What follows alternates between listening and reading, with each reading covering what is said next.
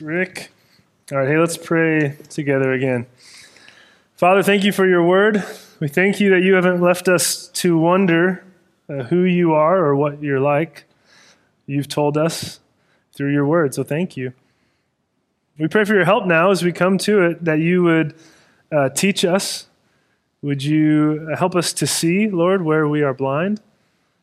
We pray you would convict our hearts where we need to be convicted.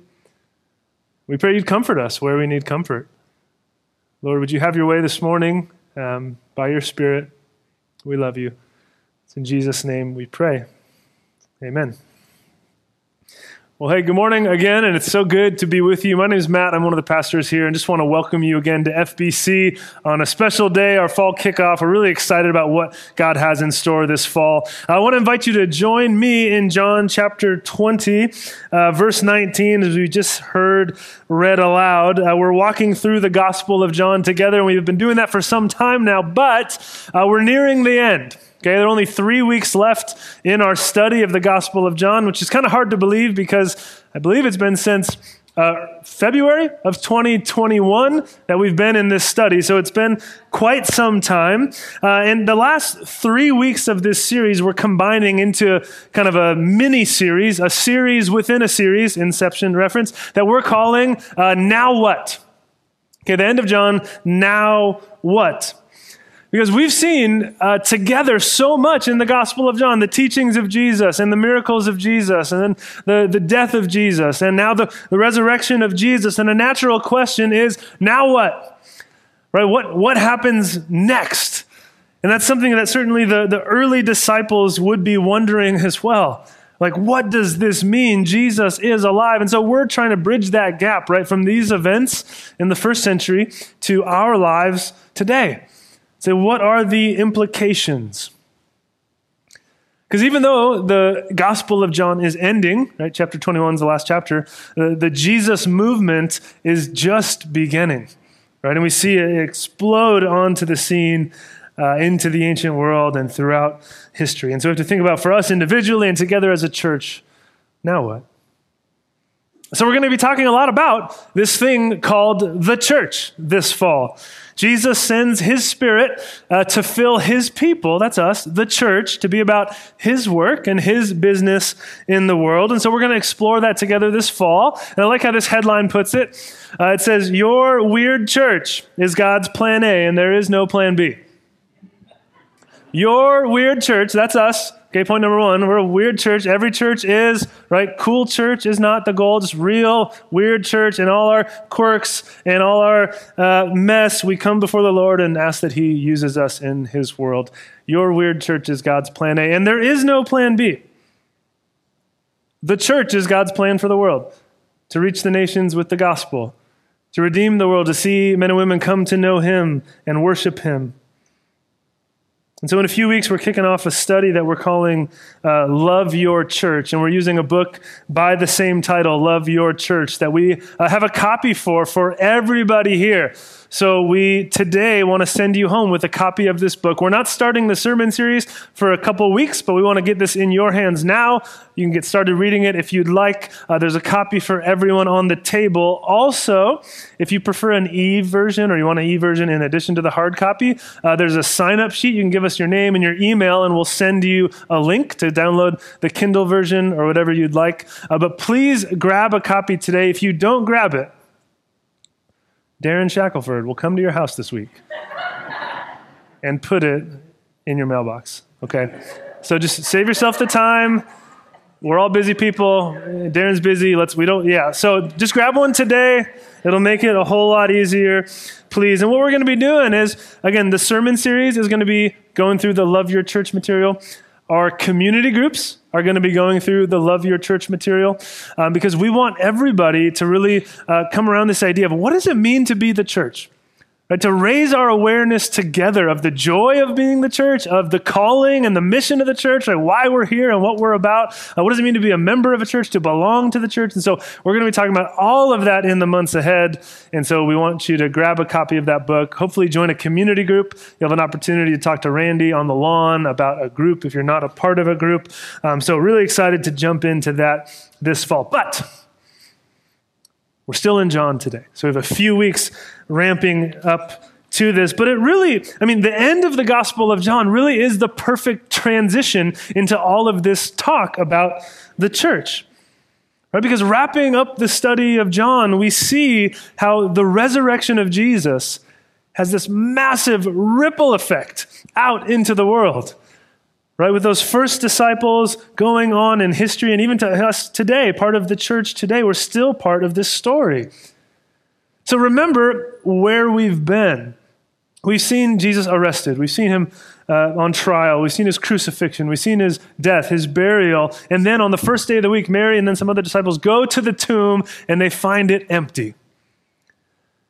And again, if you know John, our brother John, won the foot race to the tomb, he said, "Good job, John. We're proud of you." If you remember that from last week. And Jesus then appears to Mary, resurrected, alive. And along with Mary and the other disciples, we're left to wonder, what in the world do we make of this? An empty tomb, a resurrected Jesus. They weren't expecting this. It surprises us, and it changes everything. And so this morning, in the end of Gospel, uh, the Gospel of John, chapter 20, uh, we're going to see three implications of the resurrection, three shifts that take place because of the resurrection. Look again at how the passage starts, verse 19. On the evening of that first day of the week, when the disciples were together with the doors locked for fear of the Jewish leaders, Jesus came and stood among them and said, Peace be with you. After he said this, he showed them his hands and side. The disciples were overjoyed when they saw the Lord. Again, Jesus said, Peace be with you. As the Father has sent me, I am sending you. Now, remember where we are. This is that first Easter Sunday. That morning, they found the empty tomb. And now it's the evening. They're together. Verse 19 tells us they're afraid. They're behind locked doors, right? They don't know what's going to happen to them. They're not sure what to make of this empty tomb business yet. Uh, they're afraid that the Jewish leaders are going to come for them the same way they came for Jesus, and they're going to lose their lives. And Jesus uh, somehow comes and stands among them in the room, even though the doors are locked. And so we see that his, his resurrection body is, is noticeably different from his earthly body. And he, he stands among them, at which point it'd be a pretty wild dinner party going on. And he says, he says, Peace be with you. And he shows them his, his hands and his side, leaving no doubt that it's him. And they're overjoyed to see him again. Now, we're going to zoom in here for a moment on the way Jesus greets his disciples in verse 19. You see what he says to them in verse 19? His first words to them Peace be with you. In one sense, that's not surprising. It's a standard Jewish greeting uh, in that day. Still today, many uh, will greet themselves that way in the Jewish world. And perhaps they weren't really thinking much about the greeting, the words he said. They're just so amazed to see him again. But notice, he repeats it in verse 21. A second time, again, Jesus said, Peace be with you. And if you fast forward a little bit down to verse 26, when the disciples are gathered at another time, Jesus greets them the same way Peace be with you. Now you got to remember, repetition is the Bible's highlighter. So when you see that multiple times here, it's telling us something. This is significant. So, the first thing we need to see in the text is that Jesus brings us peace, not fear. Jesus brings his disciples a word of peace, which could mean, of course, the absence of conflict, the absence of hostility, but also in the Jewish mind, peace or shalom was a much more comprehensive idea. The idea of well being, of everything being in its place of things being as they should be, of relationships being restored with God, with others. It's a word of peace. There's a few angles to this that we really should chew on here for a minute. I mean, think about it. The, the first thing he says to his disciples, the first words, peace be with you. I, I don't know about you, but if that was me, I don't know if I would have led with that. Okay, if you know if you know how the story's gone so far, right? Isn't, isn't that a little bit surprising? I mean, think about the sequence of events so far. He has his disciples, his, his massive following, and then he he's arrested, and he's crucified. And where are the disciples? They're gone. Right? They run away. They abandon him. They're like, okay, you're on your own. Like, game over. We're going home. I guess you're not the guy. You know, off, off we go. They abandon him. Peter even denies that he knows him. Peter denies that he ever knew Jesus.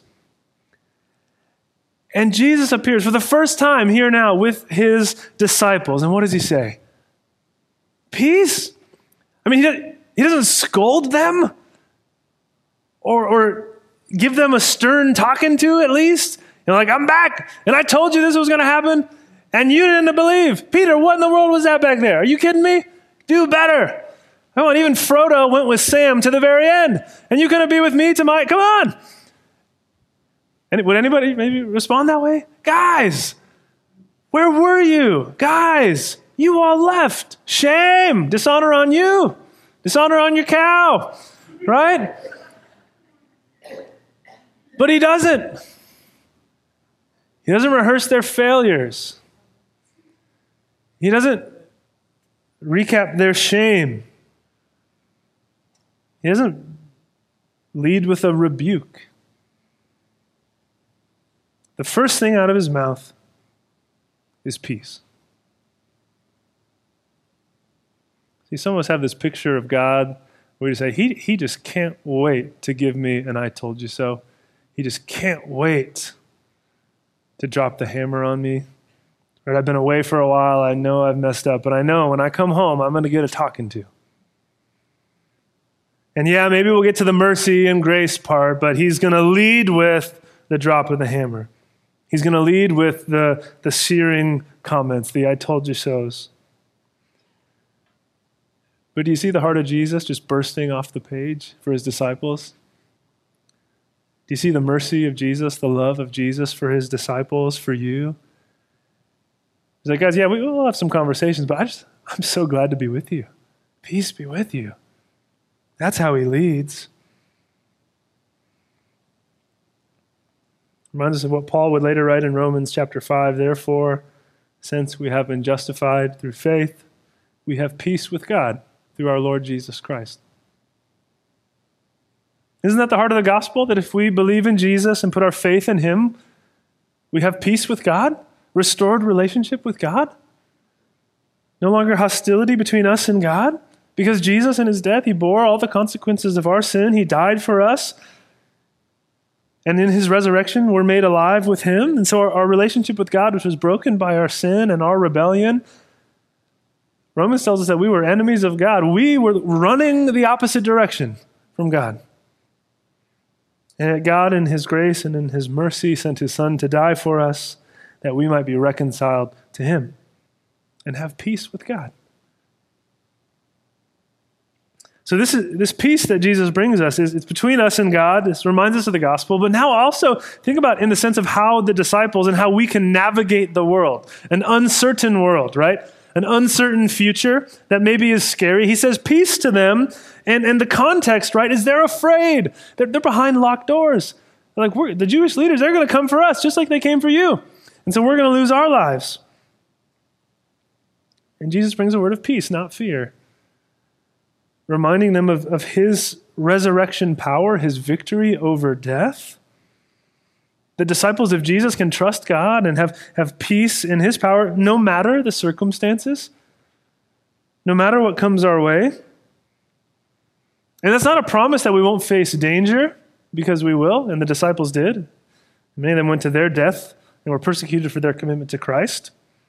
So it's not a promise that we'll be spared earthly danger, but it is a promise that no matter the earthly danger we face, our eternity is secure.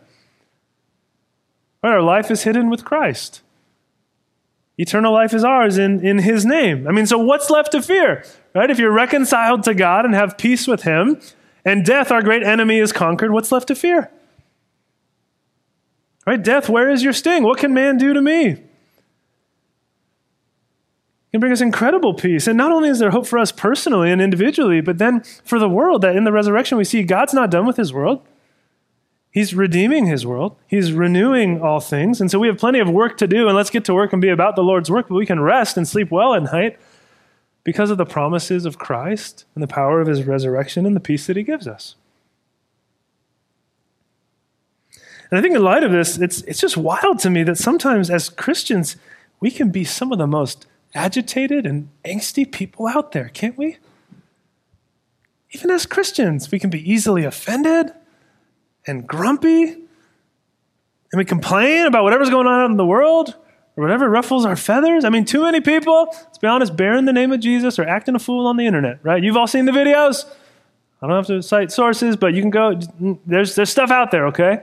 And it's, it's tragic in light of, in light of this word of peace, right? Shouldn't we of all people be the most uh, peaceful? Shouldn't we of all people be peacemakers? Shouldn't we of all people be the most uh, eager to, to rest, to overlook an offense, to be quick to forgive, quick to reconcile, not get worked up and uppity about every little thing? Now, I'm not advocating for apathy.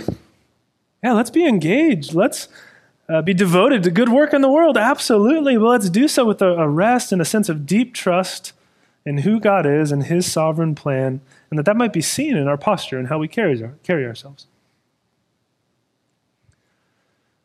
So Jesus brings us a word of peace. There's more, though. Look at verse 21. Again, Jesus said, Peace be with you. As the Father has sent me, I am sending you. Verse 21 As the Father has sent me, I am sending you.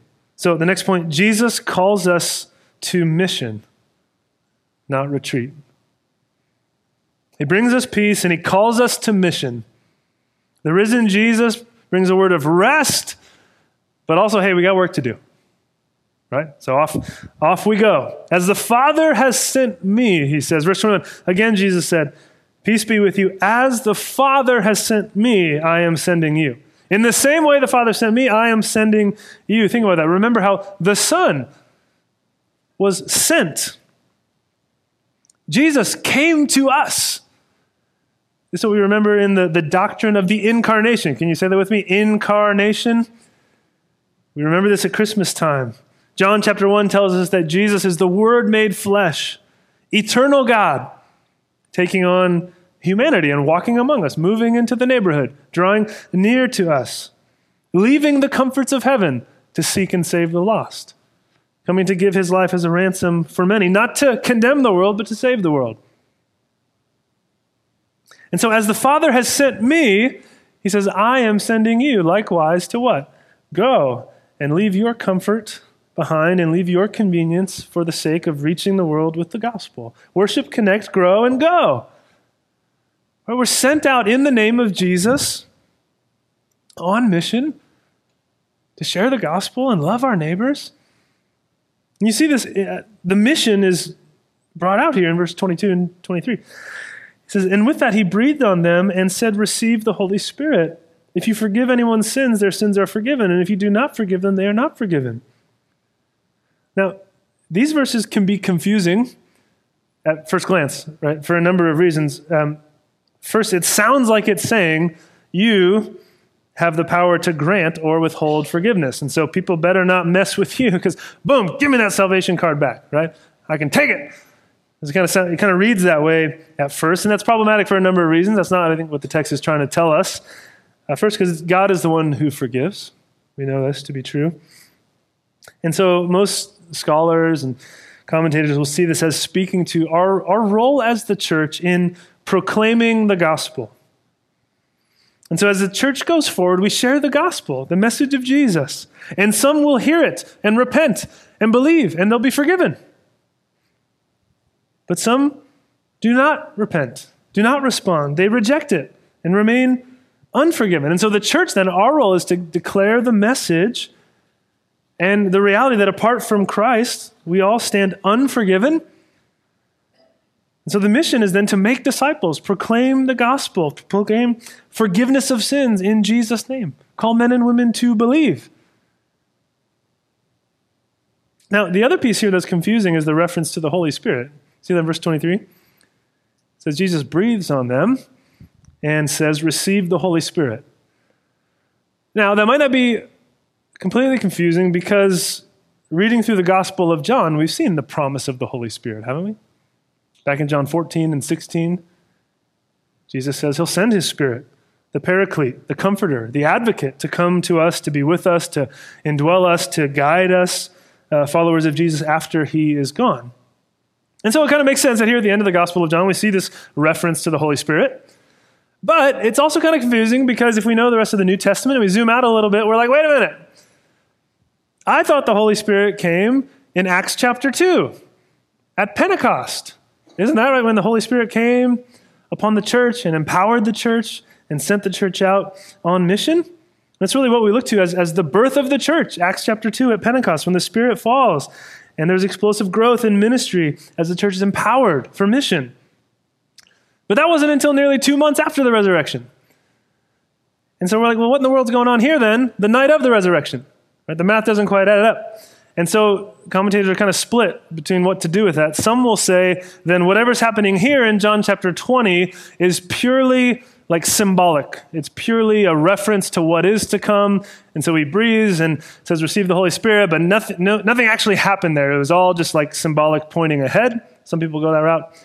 Other people say, no, this is John kind of like reworking the story, and this is John's version of Pentecost. And this is him just kind of like fast forwarding a little bit and kind of slamming the story, saying, oh, yeah, it all happens here. And this was the coming of the Holy Spirit um, in full. And I think that view is problematic for a number of reasons. Um, but so I think likely those are kind of two extremes. I think what's happening is somewhere here in the middle, that something meaningful is happening here. The disciples are, in some sense, receiving an empowering uh, of the Holy Spirit, the blessing of the Spirit with them. And yet, I think the fullness of the presence of the Spirit was to come at Pentecost as the church is empowered. So something meaningful is happening here. But I think John's point in the context is to highlight the necessity of the Spirit for the mission. Right? That's the context. I'm sending you out, but I'm not sending you alone. Right? That's the idea. The Holy Spirit will go with you. The whole church is to take the whole gospel to the whole world. We worship, connect, grow. We go, but we don't go alone.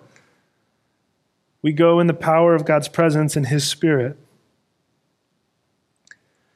This is important because I remember back in seminary, I was listening to this, I forget if it was a sermon or a podcast by a pastor, and he was talking about how today we can kind of grumble as Christians or as pastors and lament how hard it is uh, to get someone to follow Jesus, or how hard it is to, to make disciples of Jesus. Ministry is so tough today. There's all these cultural factors that, that work against the church and people coming to Jesus, whether it's technology or distraction or religious pluralism or secular views on sex or whatever else or TikTok or kale propaganda or you know you name it. There's all these things that get in the way and make it hard for people to come to Jesus. Look woe is me. Look at how difficult it is for us. And the pastor's like you know look it has gotten 0% harder to make disciples today. It's 0% harder than it's ever been. It's not any harder today than it has ever been to make followers of Jesus because it has always required a miracle to see someone saved and follow Jesus.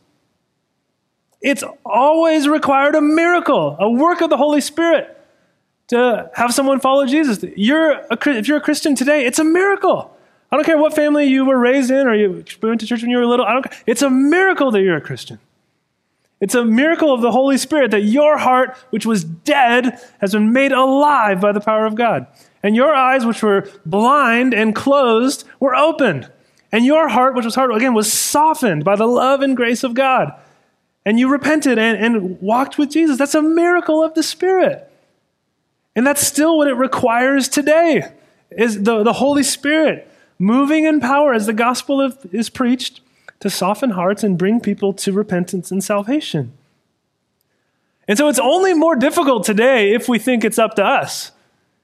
If we think on like a human level about us, you know, it's about it's up to us and how clever we are and how creative we are to really, you know, you know, bring people in. It's always been about the power of the Spirit empowering the mission. and the same remains true today. So we go and we we work hard and we pray and we we act and we invite and we love our neighbors we share the gospel, and we show up, and we realize all along that it's only by the power of God and his, in His Spirit working that we have any hope of impact and transformation at all. So Jesus brings us peace. He calls us to mission. And there's one more. One more shift. Verse 24 Now Thomas, also known as Didymus, one of the twelve, was not with the disciples when Jesus came. So the other disciples told him, We have seen the Lord. But he said to them, Unless I see the nail marks in his hands and put my finger where the nails were and put my hands into his side, I will not believe. Oh, Thomas. Brother Thomas. What do we think of Thomas, church? I don't know. Do we like Thomas? Are we disappointed in Thomas? Can we relate with Thomas? Sometimes he's called Doubting Thomas, right? Poor guy. It's a pretty bum nickname to have, you know, throughout eternity. Doubting Thomas. He hears about the appearance of Jesus from the other disciples and his response is no, unless I see, unless I touch the wounds with my hands, I will not believe. I don't know. I, th- I think it's a pretty reasonable response. You know, I think if that was me, I, I might say the same thing, right? Like, this is a pretty miraculous claim, guys. I'm, I'm going to need to, you know, throw me a bone here. I'm going to need to see a little, little evidence. Um, I would probably say, Thomas, I get it. Maybe you can relate with Thomas. And we see how Jesus responds. a week later, his disciples were in the house again, and Thomas was with them. Though the doors were locked, again, Jesus came and stood among them and said, Peace be with you. Then he said to Thomas, Put your finger here and see my hands. Reach out your hand and put it into my side. Stop doubting and believe. Thomas said to him, My Lord and my God. And then Jesus told him, Because you have seen me, you have believed. Blessed are those who have not seen and yet have believed. Jesus appears again to his disciples, shows up in the locked room again, says, Peace be with you again. And he turns to Thomas and he says, See my hands? Reach out, touch my side. And he calls him to believe. So the last point is Jesus invites us to believe and not, not doubt. Now, I think there's a lot of us today that have questions, right, and can be skeptical. And I think we can bring those questions to the Lord. We can bring those questions and doubts to church. We need to talk about those things if they're in our hearts. We need to process them. We need to, I would love to talk with you if you have questions. If you're here with a friend, the family member, I'm sure they would love to talk with you if, if you have questions. So we're, we're not called to blind faith. Ah, keep quiet, just believe. No. Because even with here, Jesus, he doesn't scold Thomas for not believing. Right? He just he shows him the evidence. Say, here, you asked. Here I am. Time to believe. So he doesn't scold him or shame him say pipe down. No, he, he shows up and here's the evidence. And so we all reach a point, I think, where we know enough to respond. Where we may not have all our questions answered, but we reach a point where we've heard enough, seen enough, that we're able to make a choice and, and believe and follow. And so if we have honest questions, bring them. Bring the questions. Study and read. Let's dig in and let's, let's learn together and talk through them. But sometimes we reach a point where the questions are no longer genuine questions and they're kind of just used as a stiff arm to not have to respond. Right? Have you ever been there or maybe, maybe interacted with someone in that place? It's like Jesus calls you to repent and believe. And it's like, yeah, well, what about that talking donkey in the Old Testament? Huh? What about that?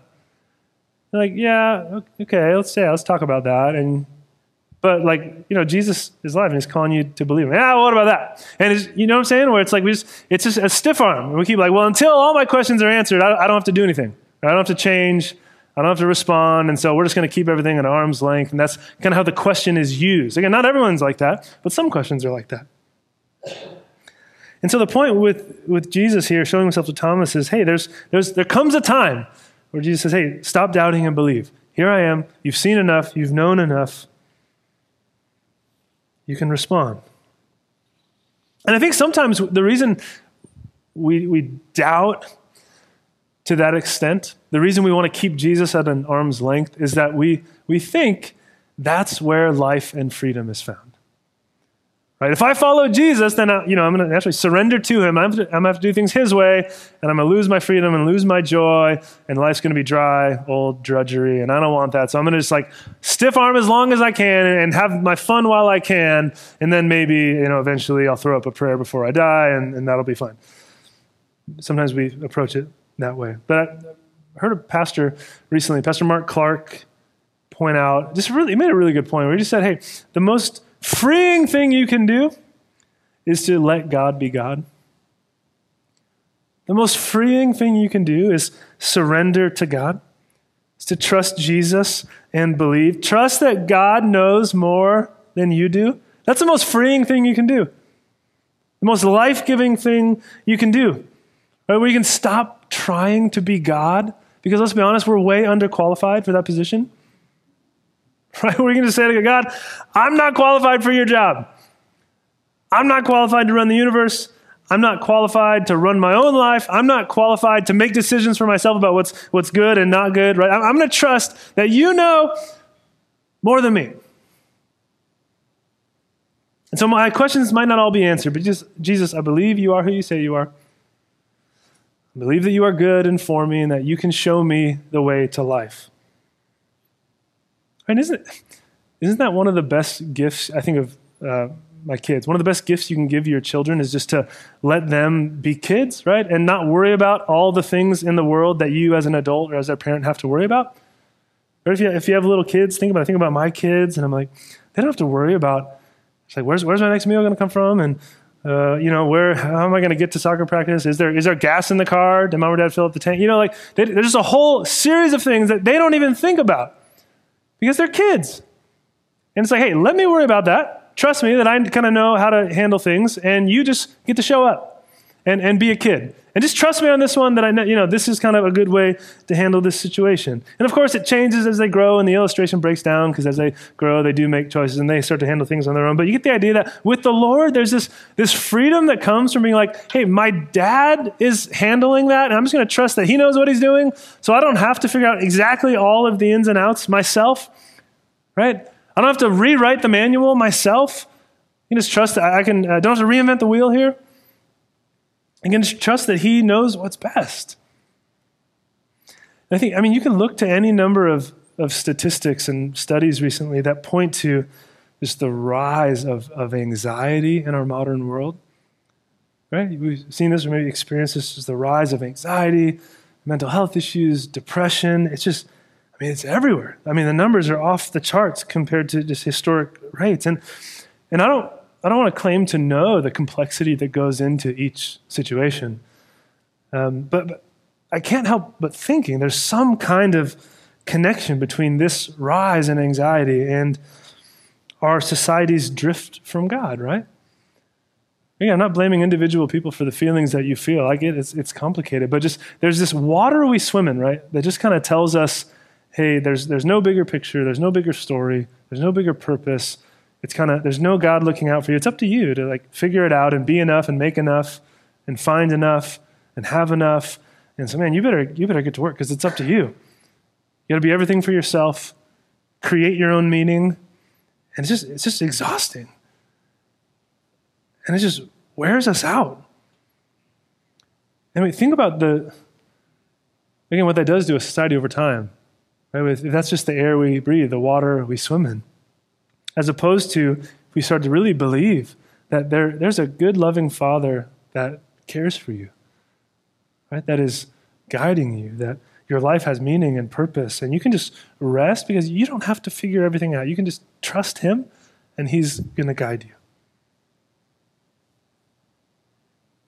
Again, I'm going to be really clear. I know plenty of Christians who love Jesus and are faithful and struggle with with mental health and anxiety and depression. So I'm not saying that that's not going to be part of it. I'm saying in our world at large, think about maybe the impact that that has when we remove God from the picture. We see Thomas respond with one of the strongest statements of Jesus' deity in the New Testament. He sees and he says, My Lord and my God. Verse 28 is this confession of faith. And really, that, it's just high claim to the deity of Christ, my Lord and my God. Again, one of the, the strongest in the whole New Testament showing that Jesus is God himself. And he believes. And that's really what the whole book has been about. Right, that's how the chapter ends. Verse 30 Jesus performed many other signs in the presence of his, his disciples, which are not recorded in this book. But these are written that you may believe that Jesus is the Messiah, the Son of God, and that by believing you may have life in his name. It's really like the purpose statement for the book. And here's why it's here. This is written so that you may believe.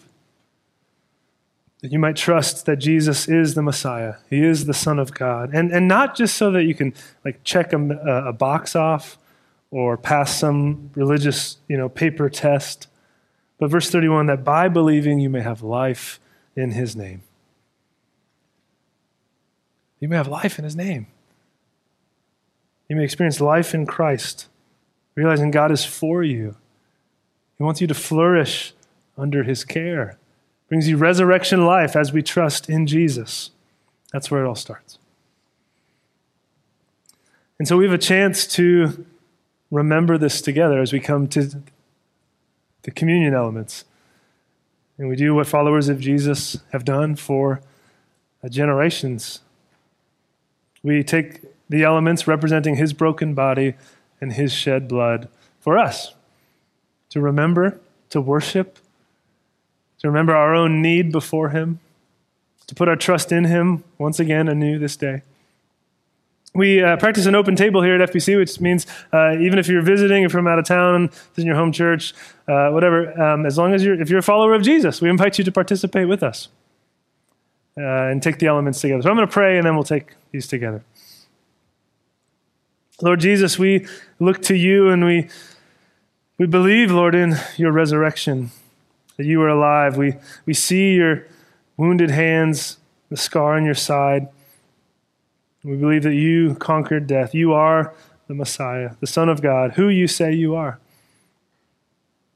And Lord, we come in, in great humility, aware of our own need, in need of a Savior, in need of forgiveness, in need of your mercy and grace. And we thank you for your love. We thank you for your broken body, your shed blood on the cross for us. That's in your name we pray, Jesus. Amen. Well, on the night he was betrayed, he took bread and he broke it and said, This is my body given for you. Do this in remembrance of me.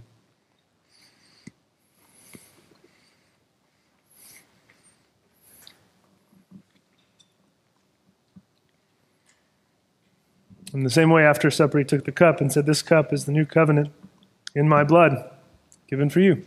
Do this in remembrance of me.